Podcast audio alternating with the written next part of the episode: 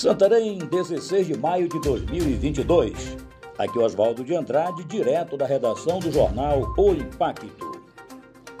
Confira comigo as notícias que são destaque na página do seu jornal O Impacto. Em abordagem de direção perigosa, a Polícia Militar flagra motociclista com cocaína. Henrique Gabriel Pimentel Pedroso foi preso em posse de 11 papelotes de entorpecente, aparentando ser cocaína, mais um aparelho celular e uma máquina de choque, modelo Taser.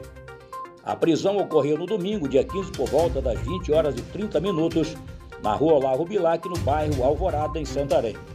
Segundo informações da Polícia Militar, a abordagem ao motociclista aconteceu devido à prática de direção perigosa ao empinar o pneu dianteiro de sua moto.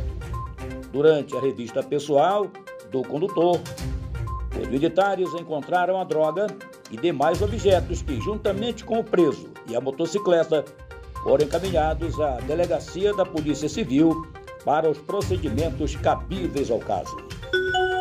Ossada humana é encontrada na comunidade de Pindobal. No sábado, dia 14, uma ossada humana foi localizada em área de mata, às margens de uma estrada vicinal na comunidade de Pindobal, em Belterra, região metropolitana de Santarém.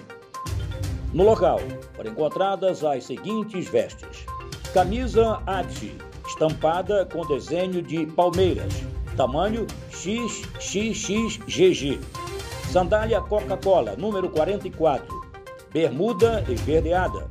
E uma manga de camisa cor vermelha. A polícia científica realizou a remoção dos restos mortais.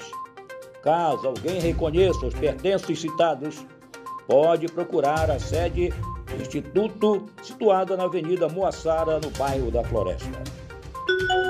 Acidente entre caminhonete e caminhão deixa quatro mortos em Moraes de Almeida. Por volta das 22 horas de domingo, dia 15, quatro pessoas morreram e outras ficaram feridas após uma caminhonete colidir na traseira de um caminhão madeireiro na BR-163 em Moraes Almeida, distante 100 quilômetros de Novo Progresso no Pará. Segundo informações de testemunhas, a suspeita é que o motorista da caminhonete, uma Toyota Hilux placa QZP 6B56 de Novo Progresso, colidiu por falta de sinalização na traseira do caminhão.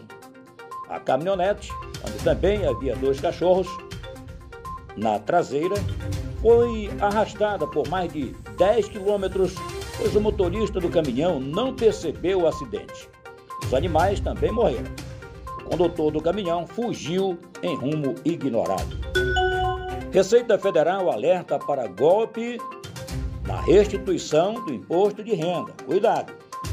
Com a proximidade do prazo final para entrega da declaração do imposto de renda à pessoa física, referente ao ano 2022, a Receita Federal alerta os contribuintes sobre a prática de um novo golpe contra as pessoas em processo de declaração do imposto.